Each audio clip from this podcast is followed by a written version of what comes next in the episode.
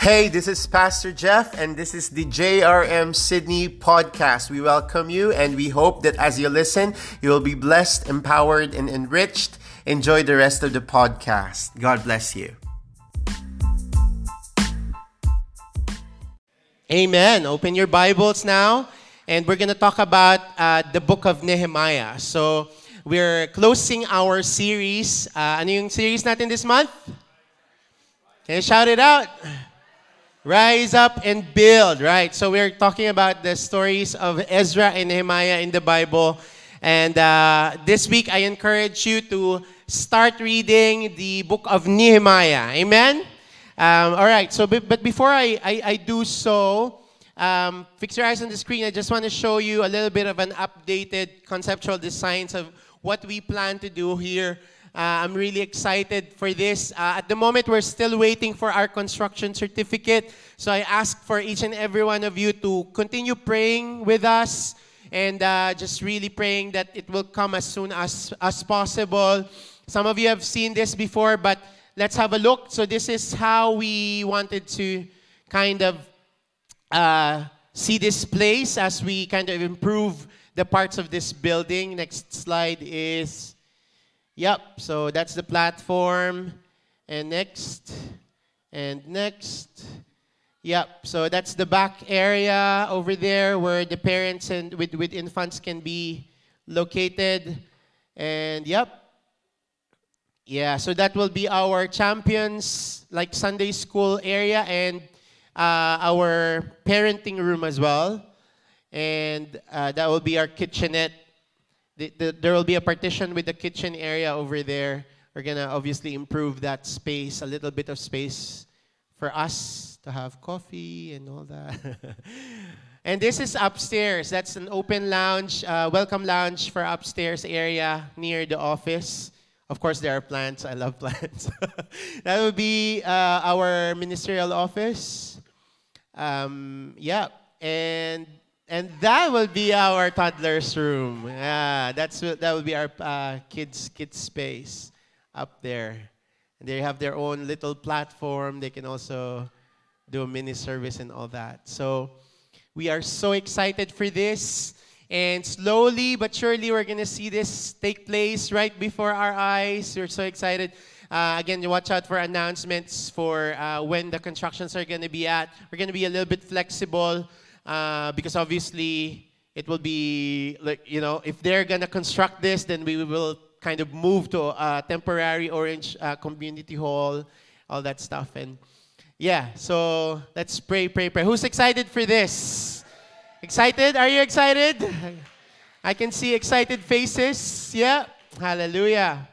All right. So let's rise up and rise up and Rise up and Amen. Amen. All right. So, uh, who is, so I've entitled this message, Rise Up and Build, Living a Life Used by God. Living a Life Used by God. And we're talking about Nehemiah in the Bible. So, if we're going to go on, oh no, um, I needed that whiteboard. Sorry, Kuya, can you move the whiteboard po?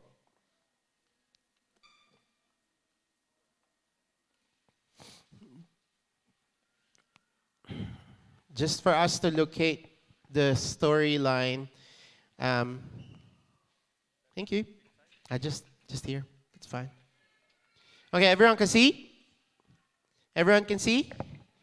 All right. So just moving towards the storyline. Uh, last week I talked about the temple, but now I just want you to to locate where Nehemiah is located. So, do you remember this guy?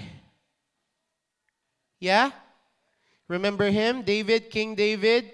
And then uh, many, many kings after him. The last king was uh, Zedekiah. Zedekiah was a wicked king. And because of the wickedness of Israel during that time, God has allowed judgment on them by means of the Babylonians, right? So, Babylon.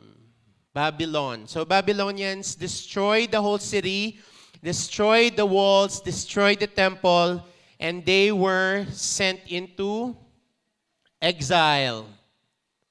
into the land of Babylon. And then that was the time of, remember this guy? Daniel, Shadrach, Meshach, Abednego. That's King Nebuchadnezzar, who's the king of the Babylonian Empire. And then the Babylonian Empire was overthrown by the Persian Empire. Persian Empire. And in this time period, this is 70 years of exile. So, 70 years of exile. And during the Persian uh, uh, Empire, we uh, come with the first king of the Persian Empire, which is Cyrus. And this is where King Cyrus gives an edict for the Israelites to return to Israel, to rebuild their temple, to, to rebuild their land. Are you following? Yes. So God has a remnant. Pag sinabi po nating remnant, when we say remnant, uh, survivors. They were uh, the, the ones that has escaped the sword when the Babylonians massacred a lot of people. And they say that the survivors or the remnants was about only 50,000 people who came back. From millions of people, there was about only 50,000 people who returned to Israel. And we are introduced to a guy named Zerubbabel and uh, Ezra. And we talk about the rebuilding of the temple. Now, uh, there was a gap time or a period wherein the rebuilding of the temple was stopped. It's about uh, the time of the next king, which is Darius. Mamaya meron po akong exam. Did you find the one-fourth sheet of paper in your chairs? may, quiz. no, I'm joking. No, so the next king after Cyrus is Darius. At the time of Darius, the construction of the temple and the building were stopped. But um, the name, uh, this guy might be familiar to you. It's in your Bible. Haggai and Zechariah continued to encourage the people to resume the building of the temple. That was in the time as well contemporary sila ni Ezra. Now, the next king after Darius, wala ng space.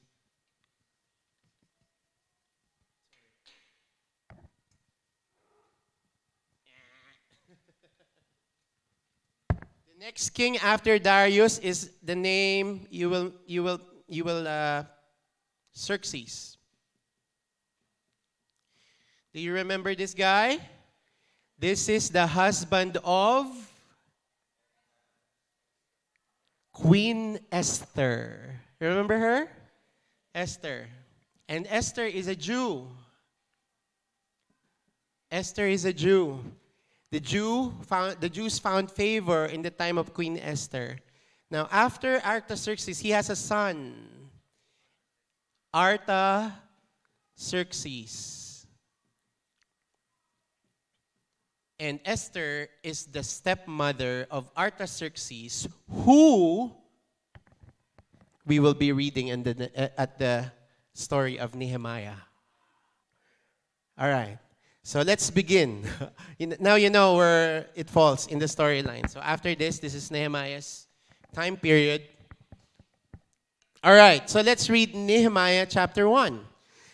The words of Nehemiah, son of Hakaliah, in the month of Kislev, in the 20th year, while I was at, in the citadel of Susa. Hanani, one of my brothers, came from Judah with some other men, and I questioned them about the Jewish remnant that had survived the exile and also about Jerusalem. They said to me, Those who survived the exile and are back in the province are in great trouble and disgrace. The wall of Jerusalem is broken down, and its gates have been burned with fire. Now, when I heard these things, I sat down and wept. For some days I mourned and fasted and prayed before the God of heaven. Then I said, and then you will read in that the rest of the prayer of Nehemiah, one of the most wonderful and beautiful prayers you can see in your Old Testament. And then let's jump into chapter 2. uh, after a few months, about four months to five months, in the month of Nisan, in the 20th year of King Artaxerxes, the son of Xerxes, uh, when wine was brought for him, I took the wine and gave it to the king. I had not been sad in his presence before. So the king asked me, Why does your face look sad when you are not ill? This can be nothing but sadness of heart.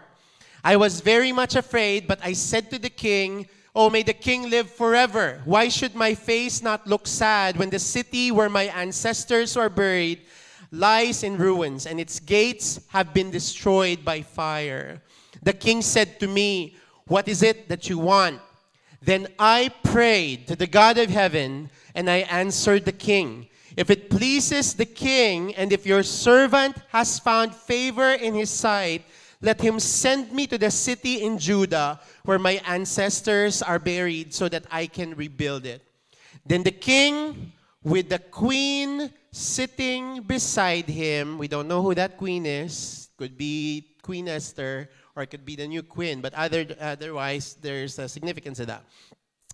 Asked me, How long will your journey take and when you will get back? It pleased the king to send me, so I set a time.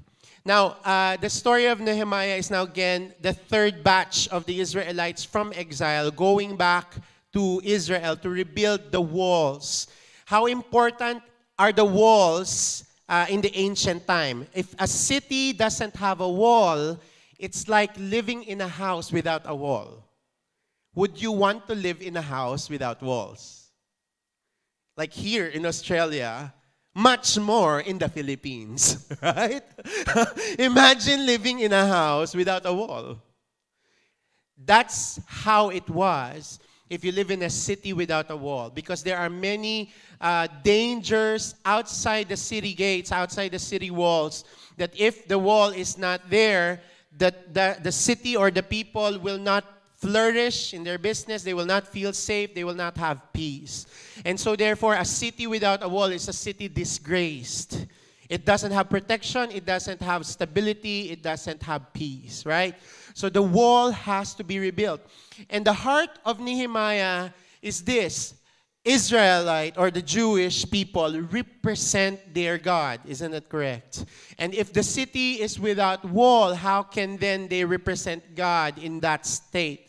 And so he really wanted to rebuild it. Now, there's a picture in the next slide right here. I don't know if you can see it clearly.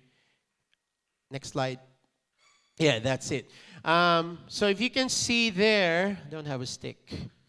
Um, so this is uh, the this is where they they reside at the time of Ezra and Zerubbabel. But this is the parts wherein the walls are broken.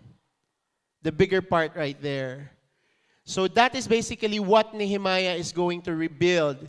And that is a massive city. That's not, you know, have you been to Intramuros in the Philippines, you, Fort Santiago, or I don't know what other wall I can uh, relate it to. The Great Wall of China. Have you been? Great Wall of China. Uh, okay, so that's a massive city. So it's like, it's not it's like it's like Metro Manila that needs a wall. And Metro Manila is big. Right? So how long do you think the wall uh, will take before it's completed? How long? Without machinery, without modern tractors and uh, lifters and all that stuff, right? So everything is just simple machinery, pulley and trolley and all that stuff. How long do you think this wall is going to complete? Shout out, no idea. I haven't built a wall, Pastor Jeff, so don't ask me that question. so, yeah, so the next picture basically is just an aerial shot of like a, if it would look like that. So that's a massive space for the wall to be built. Now, it takes faith for you to actually build that wall. And later on, we will discover that it's not just the task per se that's very uh, daunting for Nehemiah, but also because there are oppositions against his building of the wall. Now, in our generation now, we don't have to build a physical wall like that. But uh, I guess I could relate Nehemiah to a spiritual wall that has been broken for a long time. You know, we live in a generation with broken down walls, and they are called the moral walls. The moral walls of this generation has been broken down for so many instances. You know, you just go and open your Netflix or Prime or uh, Stan or whatever uh, subscription you are in, or even YouTube or whatever, and you will find shows and movies that basically it's just normal now. It's just normal now. The influences that we have from social media and everything else, you know, we don't have walls to protect this and this. And we are the people that God calls to rebuild the walls that will protect our generation and the next generations to come. Are you following me? There are spiritual walls that are broken. And perhaps not just in that case, maybe in your life, there are walls that are broken. There are things that are broken in your life that God is calling you to rebuild and you don't know where to start and you don't know where to begin. And you feel like it's a daunting task. Maybe there are broken relationships. Maybe there are dreams that are broken or a career that's broken or, you know, uh, I don't know, in your context, what that wall represent. Now, today let's learn from the life of Nehemiah. And I just wanted to point out seven things that we can learn from this man of God. Amen? Are you ready? So number one is Nehemiah, obviously, in the passage that we've read, had a passion for his people. Now, when his brother came to him and he asked, How are the, our people in Jerusalem doing? And the brother said that everything is broken, the, the walls are still not built, and it's, it's a disgrace, it's, it's such a pity. And uh, at that instant, we know and we've seen in that verse, in verse 4, what Nehemiah said uh, when I heard these things in verse 4, he said, I sat down and wept. For some days I mourned and fasted and prayed before the God of heaven. Nehemiah has a heart for his people. Now, this generation, uh, the number one sickness of the church right now, or maybe one of the top five sickness of Christians right now, is the sickness called apathy. Have you heard of that word before? Apathy. When you have apathy, it just means synonymously, I don't care. A generation that we have right now cultivates a mindset and a culture of selfishness and individuality. Mind your own business, I'll mind mine. You know, um, and that selfishness and that individuality, you know, even if you know, in social media, for example, we, we're not kind of, you know, this is just me, my opinion and comment somehow. Um, like, for example, the Taal volcano has erupted at the beginning of this year. And we can look at that news and be shocked about that and, oh, horrible. That's, that's really sad.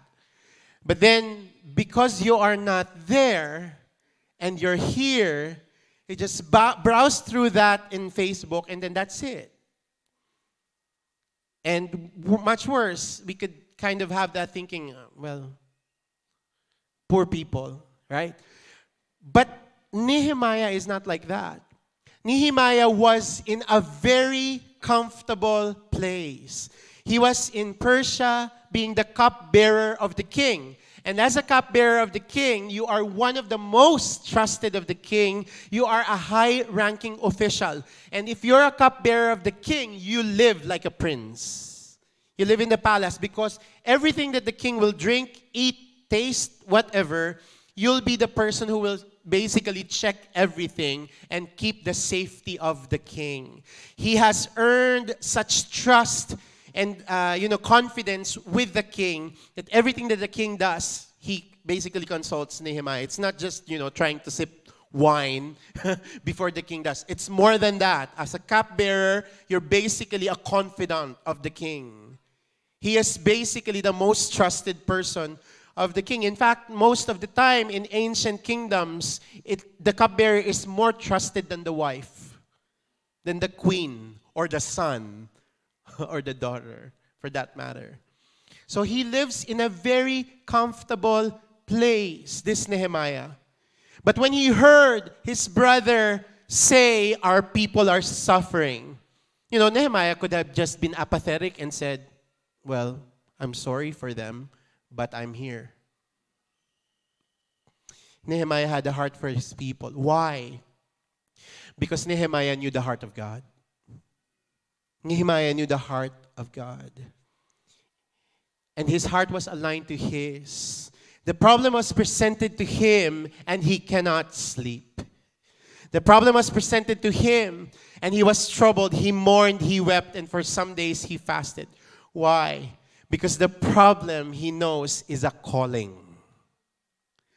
The problem is a calling. Have you ever been burdened by something? Have you ever been burdened by something? You know, most of the time, God shows you the problem not so that you will talk about the problem negatively to other people, but so that you can be the solution to that problem. God calls you to be an answer to that problem. Amen. Are you following me? Are you following me? Nehemiah is a, such a guy. And though he was a cupbearer, he was not even a civil engineer. he probably have said to himself, and that will be reflected in the prayer that he prayed in chapter 1 Lord, use me. I am available. If you're showing me this, then it means you're calling me. If you're showing me this, then most likely you are calling me. Everyone say, if God is showing me this, then He's calling me.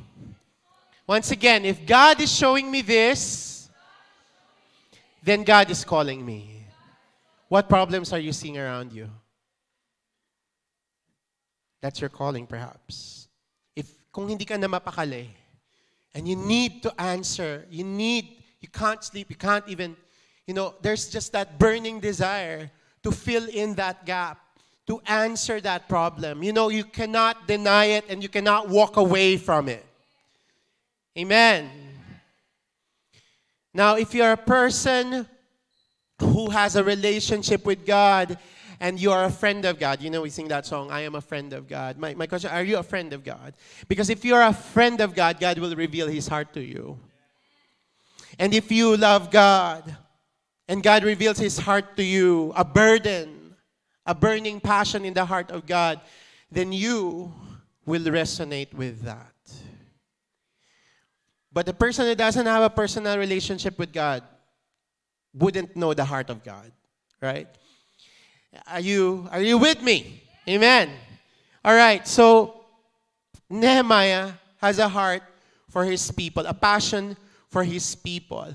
Now, every single one of us, do we have a passion for God's people? Or, I don't care. My business is my business. You do yours. That's not the heart of God. The heart of God is for us to share one another's burden, build each other up, pray for one another, care for one another, help one another, support each other.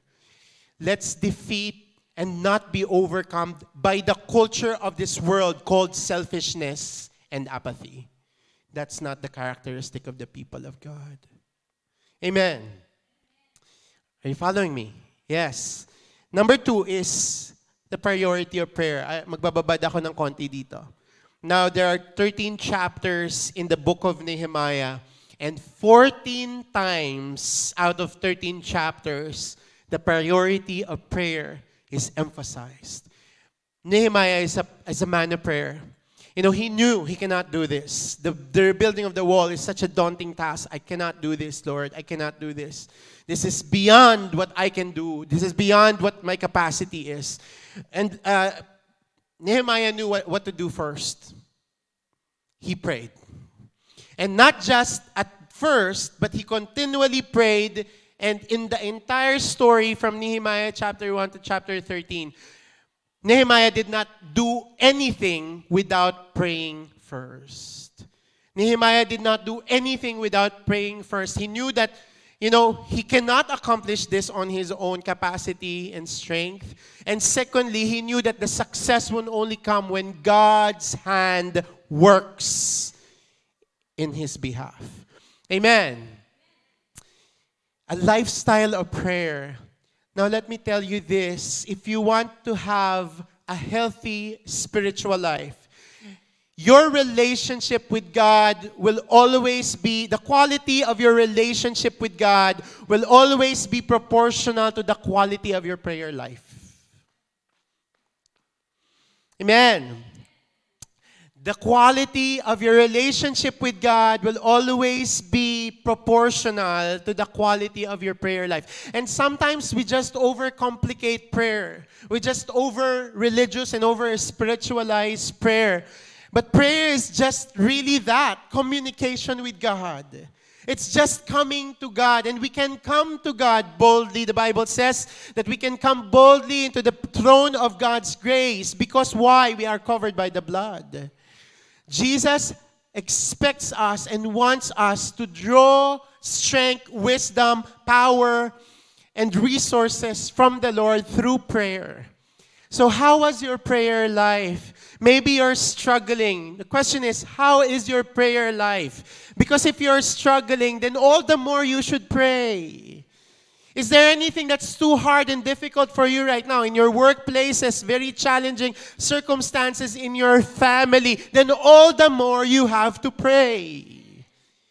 God wants you to grow and cultivate and nurture your prayer life. Now, it doesn't have to be, you know, uh, like me, every morning it's a position of kneeling down be, be, before my bed and, and calling it to God and praying and all that stuff, right? But it doesn't have to always be kneeling down. Uh, if, if a dog is chasing you, you can't kneel down and pray, Lord, save me from that dog. no. of course you're going to run, Lord, help me. Lord, help me. I mean, what's the shortest prayer in the Bible?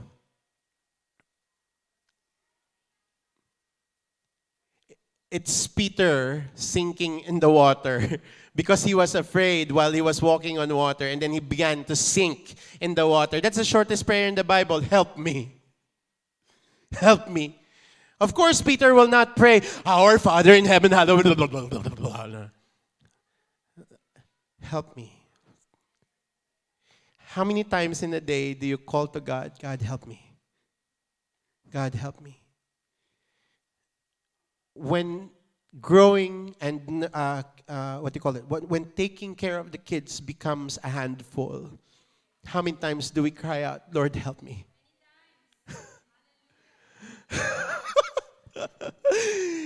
When there is a conflict between the husband and the wife, how many times do we cry out, Lord, help me? Aba, walang nagsabing many times. Sabihin, I mean, ah, you know what I mean? So, you know, a healthy faith life or Christian life is that model of Nehemiah that before you do anything, you acknowledge God. You seek God's wisdom, you seek God's instruction, you seek God's counsel, you seek God's enablement. Because again, your life as a Christian can only be as successful and victorious as your prayer life looks like. Amen? Ravi Zacharias has a quote. He says, I have absolutely no doubt that if you are a praying Christian, your faith in God is what is carrying you through both the good times and the hard times. However, if you are not a praying person, you are carrying your faith. You are trying to make your faith work for you apart from your source of power. And trying to carry the infinite is very exhausting. A lot of people walk out of faith, walk out of church, walk out of, you know, what they know as the Christian faith because they got exhausted, because they had the wrong mindset. You don't have to carry your faith, it's going to be very heavy, my friend. If you are a praying Christian, then your faith will carry you. In fact, God will carry you. Are you following? Man, come on, give the Lord the best class of praise. So let's encourage one another into prayer. Amen. Eh, Pastor Jeff, I don't know how to pray. Then be with people who always pray. There's plenty here in this church who are very prayerful. Magdidikit kayo doon. Mag-attend kayo ng prayer meeting. You know. Read books on prayer. But don't just read the book, do what it says. I mean, are you following me? And again, God doesn't God is not looking, you know, one of my favorite verses is verses is in Psalm 51. God desires truth from the inward parts. It's such a liberating thing because religion tells you this is the proper way of doing it, but a personal relationship with the Lord says be real. Be authentic. God wants you to be real to Him. When you come to Him, it, you don't need flowery words or there are no patterns that are right. And if it's not, it's wrong, then God will not hear it. You know, there is nothing like that. No, no, no formalities whatsoever. Of course, in a service like this, there are formalities, and we do adore God and we do place Him in a position where He belongs. We basically adore Him as such. But, Lord, you know, when you are praying by yourself, just you and God, there is no pretension. You can be very real. Why? Because God knows anyway. And that relationship is honed. That relationship is uh, made intimate when it's real. You don't have to pretend to God. God wants you to come to Him as you are. Amen. And that's a wonderful thing, isn't it? You know, when your children approach you, you know, when your child approach you, he doesn't, he or she doesn't think, oh, what are the right words to say before I talk to my mom and dad? No, he just comes to you and then says, I want chocolate, daddy. or, uh, mommy, help me in this. Or something like that. God desires that kind of relationship. God desires that child and father relationship that in fact when the disciples saw the lifestyle of Jesus you know always waking up early in the morning and praying they asked the Lord for no other thing for you know the disciples only asked Jesus to teach them one thing and one thing alone. They said, "Teach us how to pray." And basically what Jesus says to them in Matthew chapter 6 it's not there is that when you pray don't be like that the hypocrites or the high priests and the Pharisees. You know, they like to be praying uh, publicly and uh, trying to impress people to say that they are religious. And don't pray like them who bubble their mouth with senseless words that they don't even understand. And then he goes on to say, when you pray, pray like this Our Father, come on, everyone. Our Father who art in heaven, hallowed be your name. Your kingdom come, your will be done, on earth as it is in heaven. Give us this day our daily bread. Forgive us our sins as we forgive those who sinned against us. Do not lead us to temptation, but deliver us from evil. Amen. Now, that has become a formalized prayer. But when you are one of the disciples listening to Jesus during that time, that is a very informal prayer. In fact, they were shocked that Jesus would teach them to call God Father. Never have been before that God was called Father by the Israelites the main point of that prayer is that the core of that, the heart of that prayer is that first two words, Our Father. It's relational. And if we're going to convert it into this generation, perhaps that would sound like, Dad, you are so wonderful. I thank you that you have been so good to me. I'm trying to, Our Father who art in heaven, hallowed be your name. Lord, I want your kingdom to be manifested here on the earth. I want your will to be done in my life, Lord. Lord, I really need money. Wala po pambayad ng tuition fee, Lord. Lord, I don't know where to get money to pay the rent of my house. Give us this day our daily bread. yeah, give us this day. You know, that's how real it is. give us today our daily bread.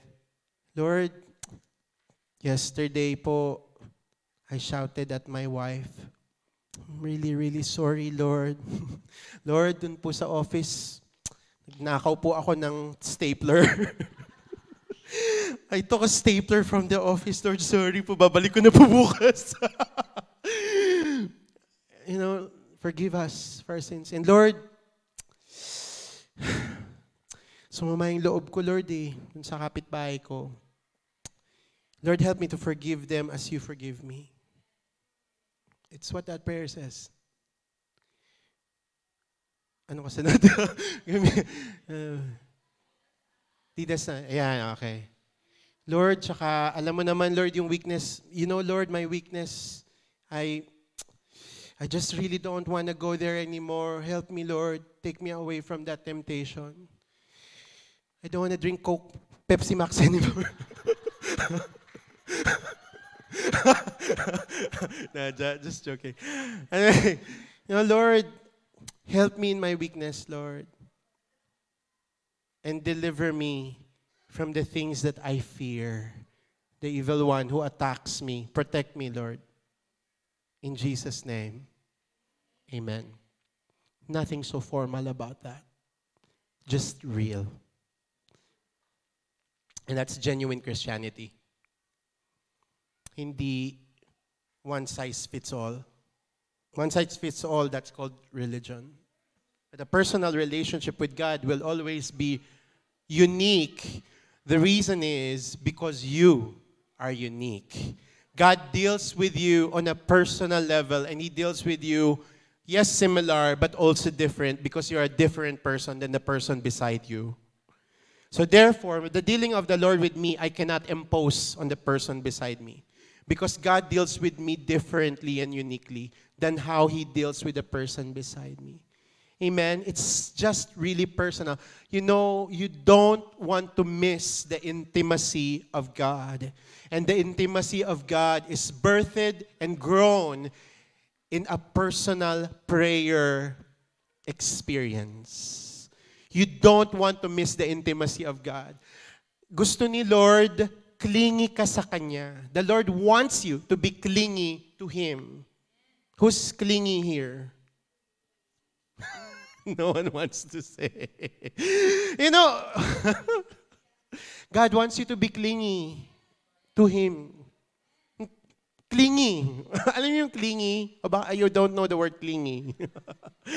you know, he just wants you to be so close to Him. And God can be as close to you as you want to. Amen. Nehemiah is a man of prayer. And therefore, everything that he does prospers. Amen. So, next one is provision for the problem. And I won't read this. Well, I will read it. I, I also said to the king, Nehemiah says, If it pleases the king, may I have letters to the governors of Trans Euphrates so that they will provide me safe conduct until I arrive in Judah. And may I have a letter to Asaph, keeper of the royal park, so he will give me timber to make beams for the gates at the citadel by the temple and for the city wall and for the residence I will occupy. And because the gracious hand of my God was on me, the king granted my requests. There is nothing impossible for a child of God whose hand, the hand of God is upon. You want the hand of God upon you. But why would God put his hand upon Nehemiah? He is a man of prayer. He depends on the Lord. And therefore, the blessing of God is upon him. Why? Because he asked for God's blessing. You do not have if you do not ask. So I went to the governors of Trans Euphrates and gave them the king's letters. The king had also sent army officers and cavalry with me.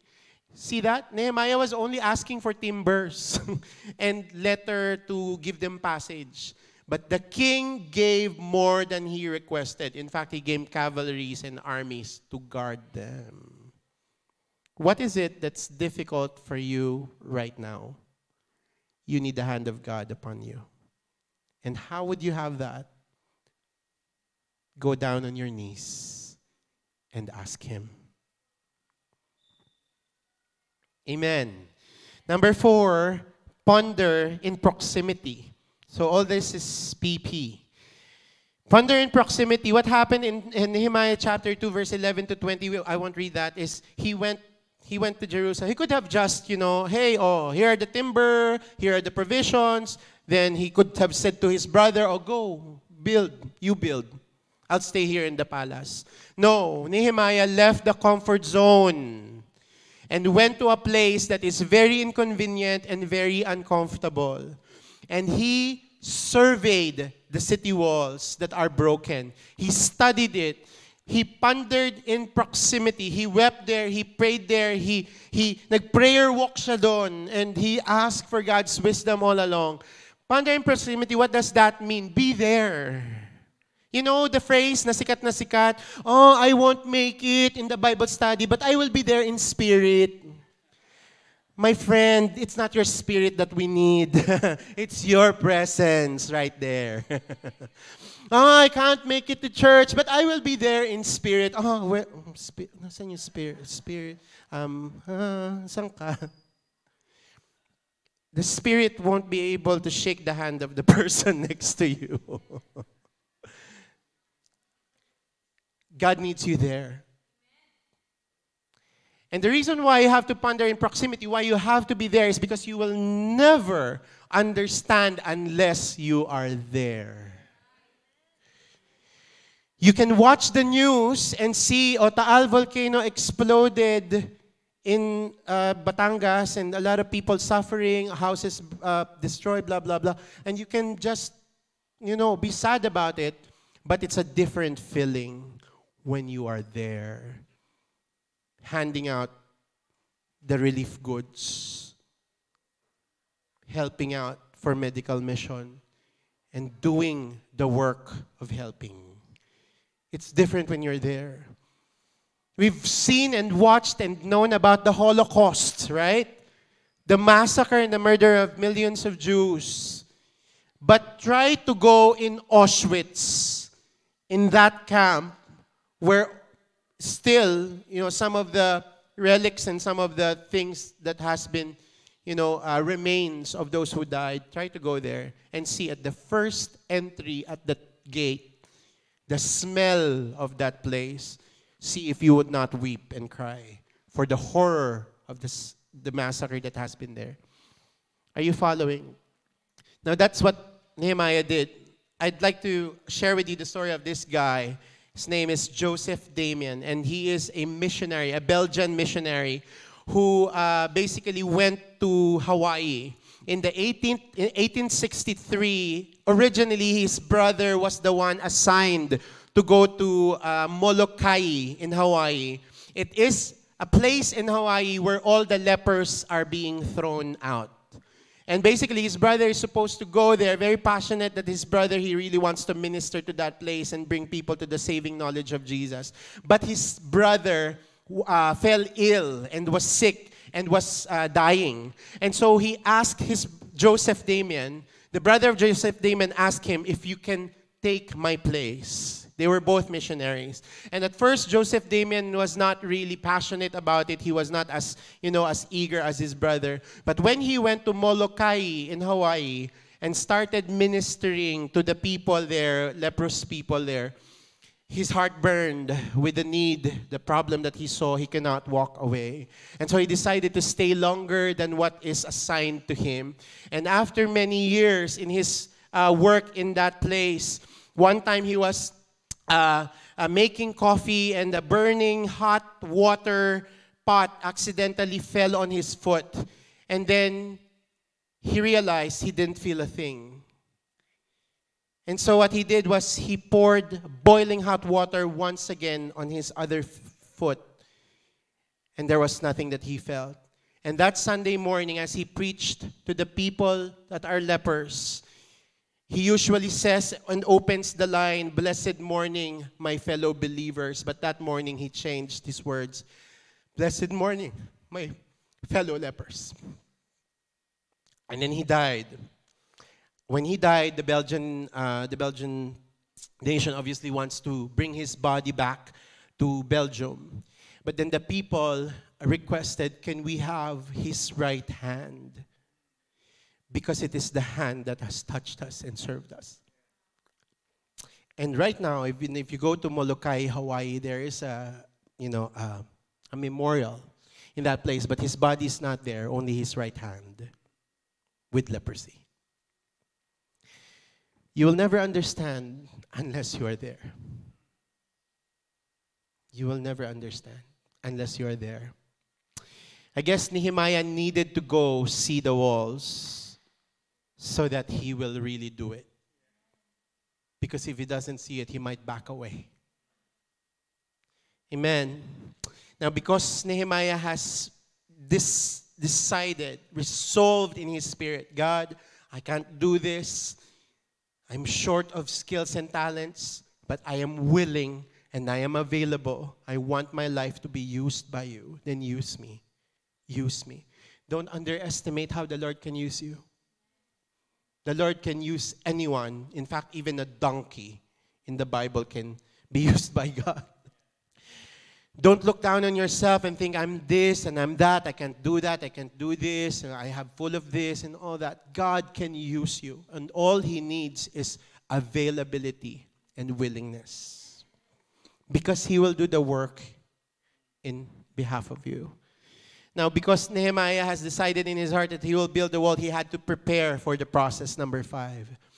Prepare for the process, and this involved knowing that he cannot do it alone. He had to share the, bur- the burden and the vision to the team.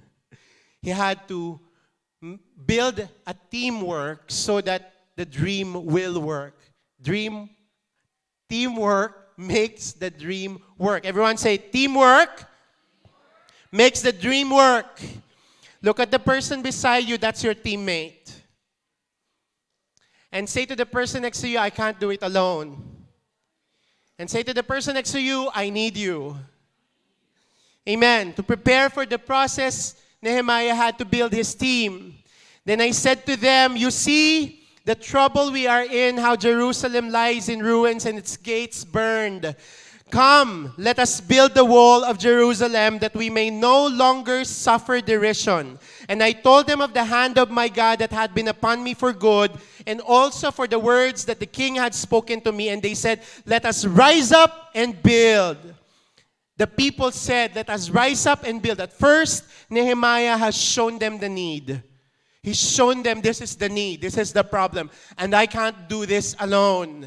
We have to rebuild the walls, but I need your help. I need your help. And when the people saw this and understood this, they took it to heart and they said, Then we will rise up and build. Who among you here will say that together with us?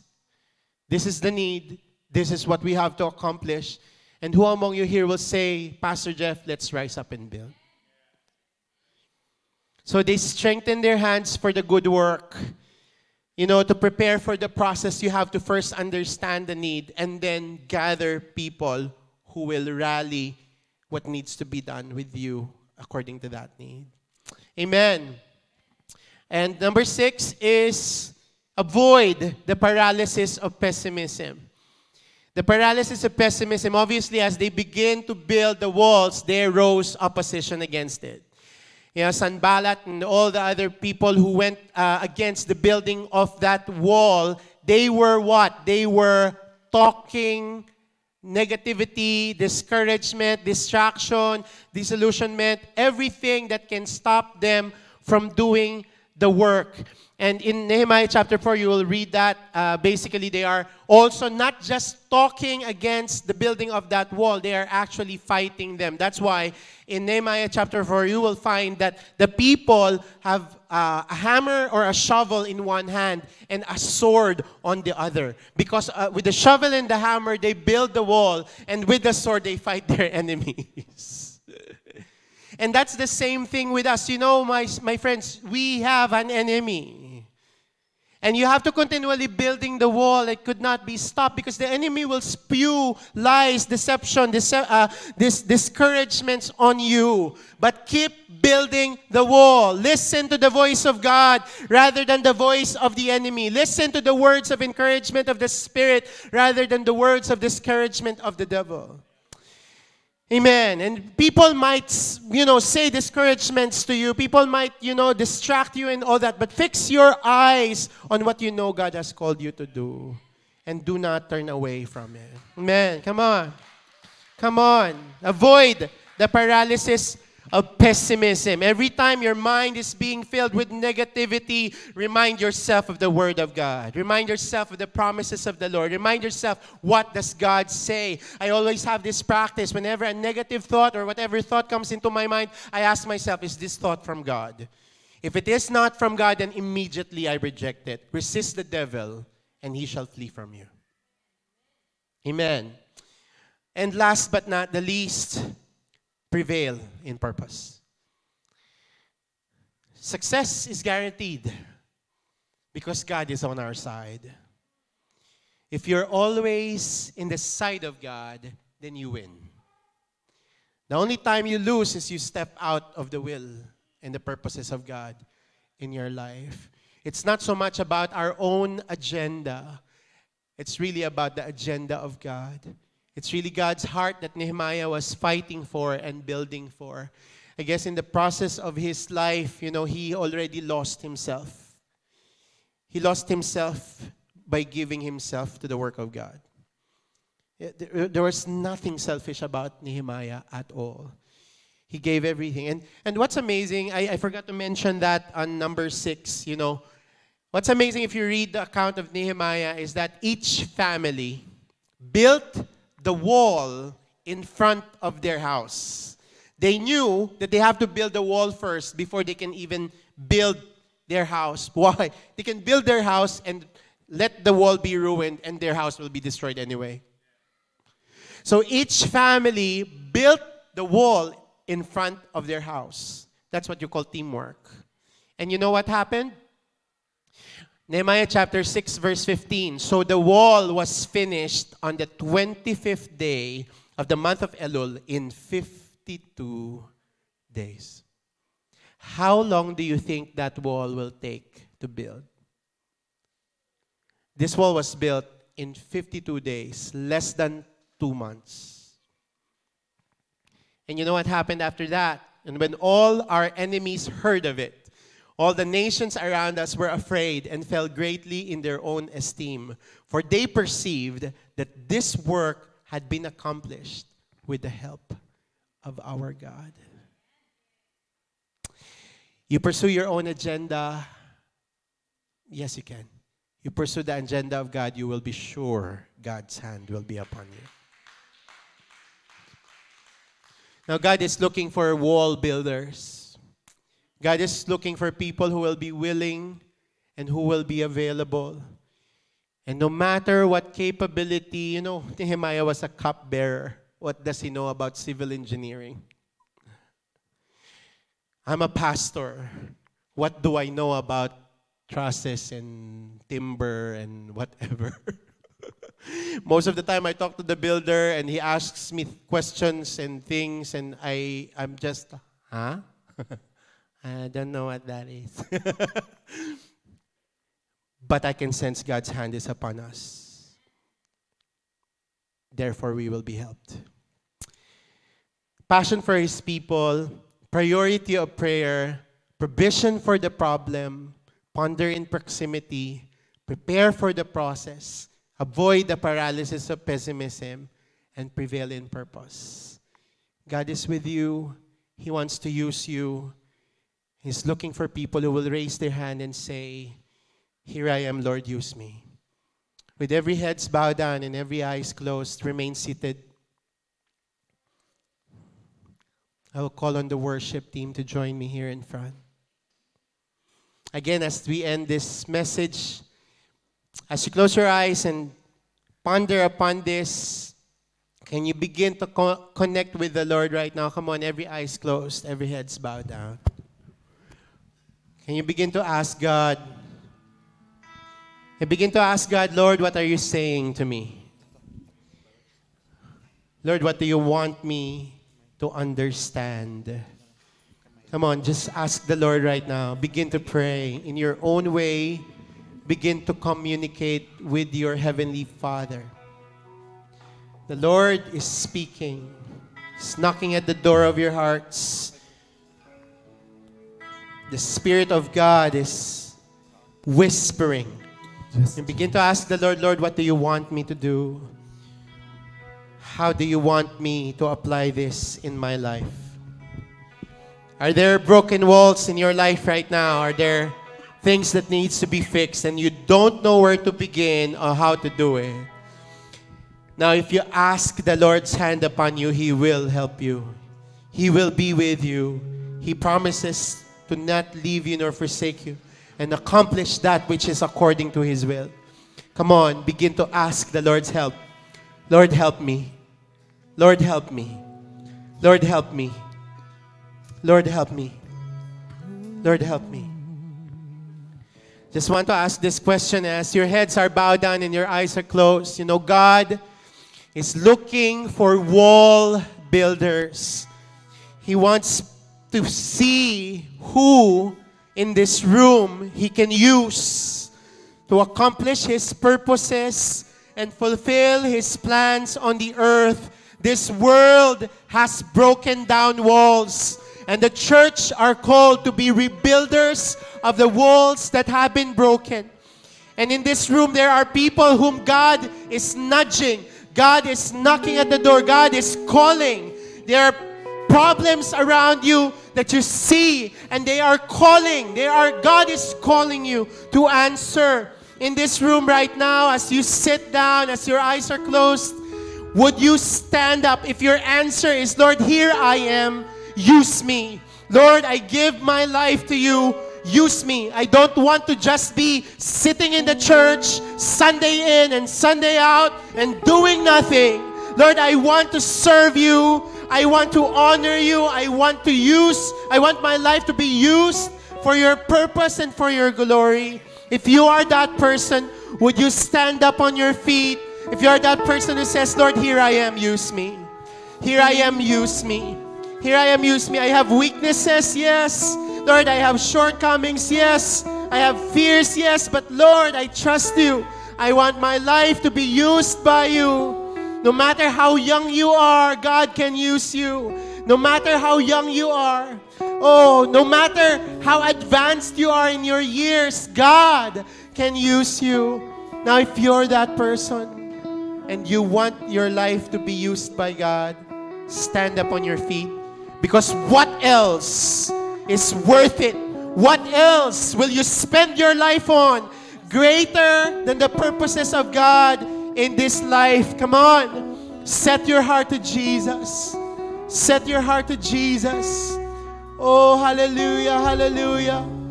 Oh, Lord, here I am. Use me.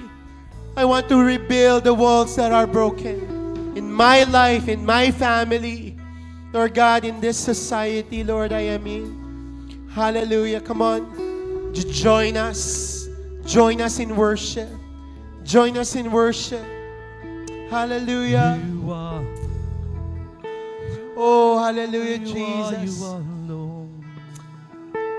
Oh, we worship. Set your heart. Oh, You are, you are. You are, Waymaker, miracle worker, promise keeper, light in the darkness. Come on, set your hearts on Jesus. Oh, believe in Him. Believe in Him. Oh, yes, Lord. Oh, light in the darkness. yes, Jesus. Whatever capacity, let the Lord use you. You Oh, are more than being blessed. Desire to be used by God to bless others. Amen. Come on. Yes, Lord, I surrender.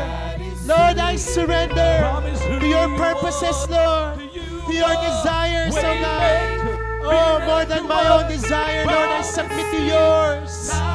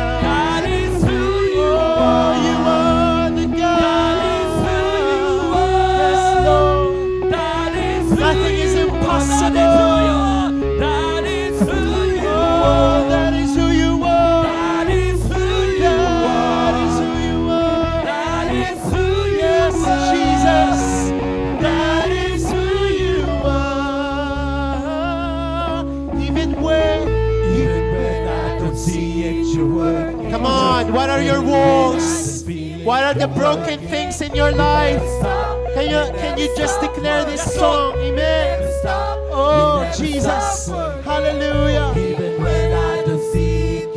You're working.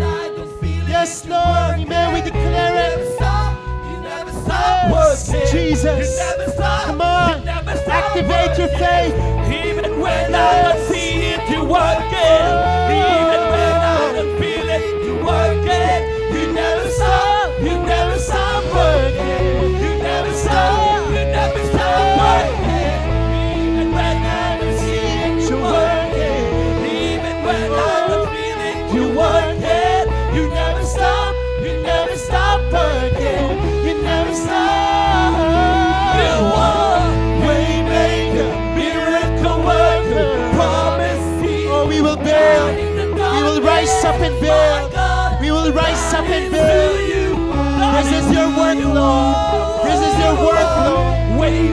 You are with us. You are with us. Hallelujah.